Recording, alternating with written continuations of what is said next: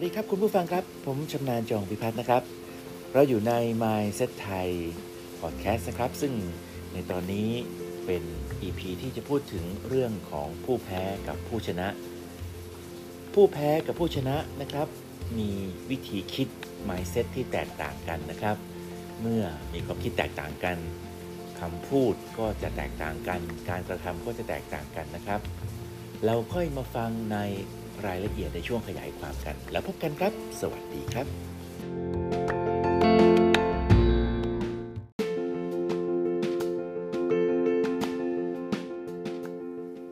สวัสดีครับคุณผู้ฟังครับ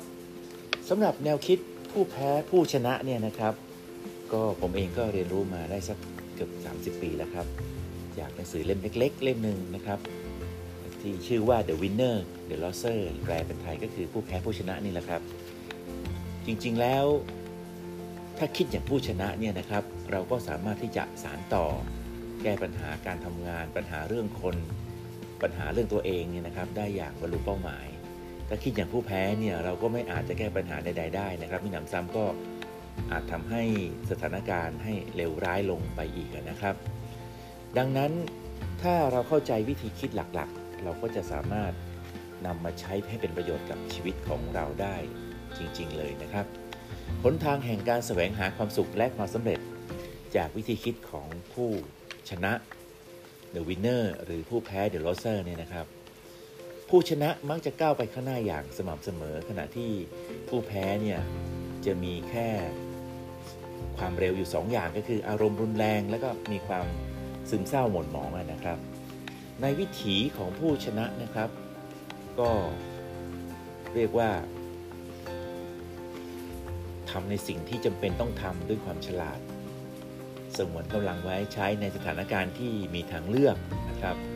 ส่วนผู้แพ้นั้นก็จะทำในสิ่งที่จำเป็นต้องทำด้วยความไม่พอใจนะครับ ก็ไม่ค่อยเหลือพลังไว้ใช้ในสถานการณ์อื่นที่มีทางเลือกเท่าไหร่ ผู้ชนะนี่จะทำงานหนักด้วยความเต็มใจแล้วก็ได้งานมีเวลาเหลือนะครับ ส่วนผู้แพ้ก็มักจะยุ่งอยู่ตลอดเวลากับสิ่งที่ เรียกว่าจำเป็นแต่ก็ไม่ได้งานได้การคือไม่เป็นชิ้นเป็นอันนั่นเอง ในอีกด้านหนึ่งผู้ชนะเนี่ยรู้ว่าการให้โอกาสทำให้คนอ่อนโยนยิ่งขึ้นนะครับ ส่วนผู้แพ้ก็มองว่ายิ่งให้โอกาสก็ยิ่งทำให้คนแข็งกระด้าง ก็มักจะลงโทษมากกว่า ผู้ชนะพยายามที่จะไม่ทำร้ายผู้อื่นนะครับ และทำบ้างก็อย่างมีเป้าหมายที่สูงกว่า คือเพื่อให้เขาเรียนรู้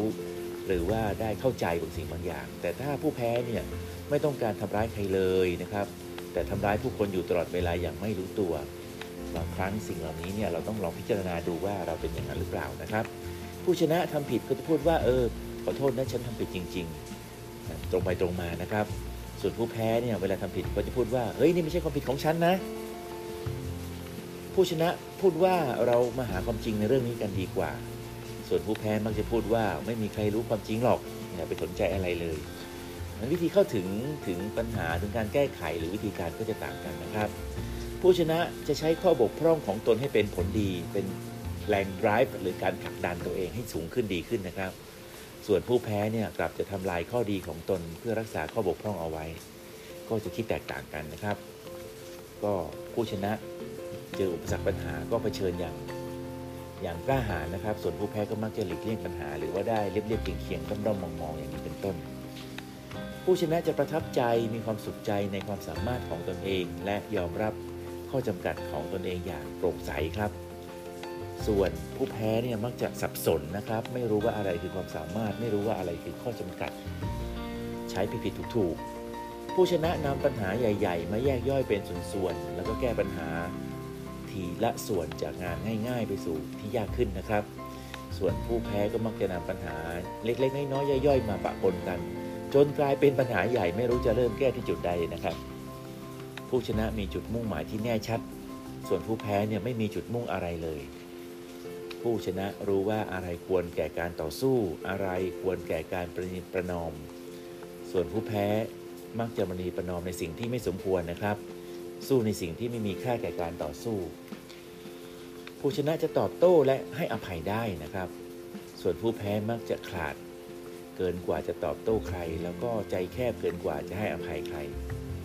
ซึ่งการให้อภัยเนี่ยมันเป็นสิ่งที่ยิ่งใหญ่สำหรับจิตใจที่เรียกว่า ปล่อยวางนะครับ เราก็สามารถทำให้เริ่มต้นใหม่ได้ คนที่ให้อภัยคนอื่นได้เนี่ยจะเป็นคนที่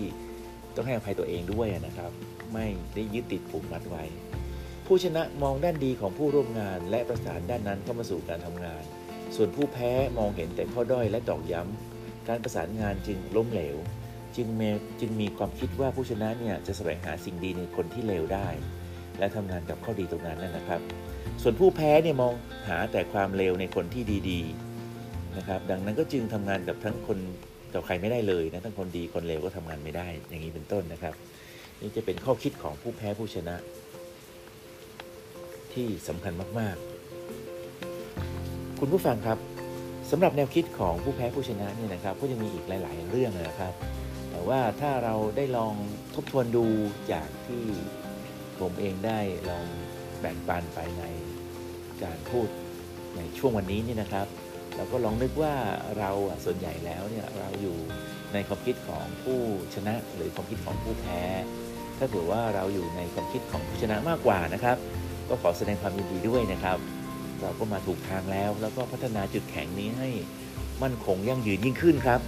แต่ว่าถ้าเผื่อมีส่วนไหนที่จะไปใกล้เคียงนะครับกับความคิดของผู้แพ้ อย่างนั้นอาจจะต้องมาทบทวน mindset ของตัวเองใหม่ครับ แล้วก็ วิธีง่าย ๆ ก็คืออ่านหนังสือที่ให้กำลังใจหรือให้แนวทางนะครับ ซึ่งมีมากมาย หรือคบเพื่อนครับคบเพื่อนที่เป็นคนที่คิดบวก แล้วก็พัฒนาตัวเองให้ก้าวหน้ายิ่งขึ้น ก็จะดียิ่งขึ้นนะครับ